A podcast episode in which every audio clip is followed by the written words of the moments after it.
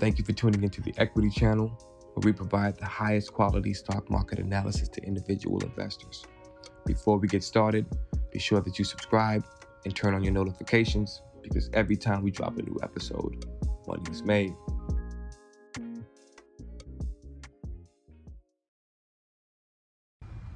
Last night we had an economic discussion where the question was asked Have we avoided a financial crisis?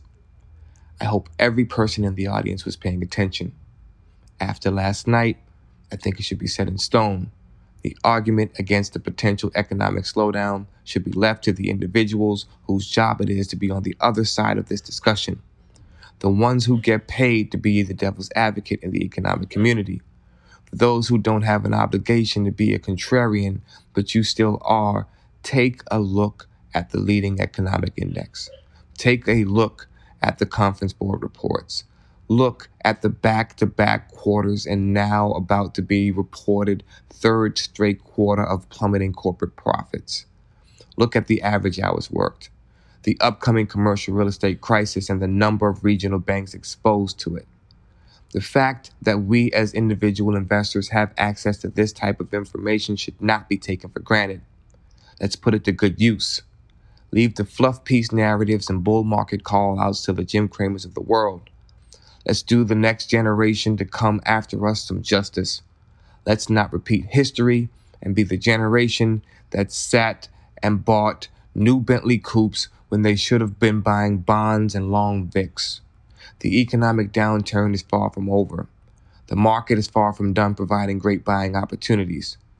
You want a prime example? Just look at AMD because nine days ago, you could have bought this stock at 20% above where it is right now.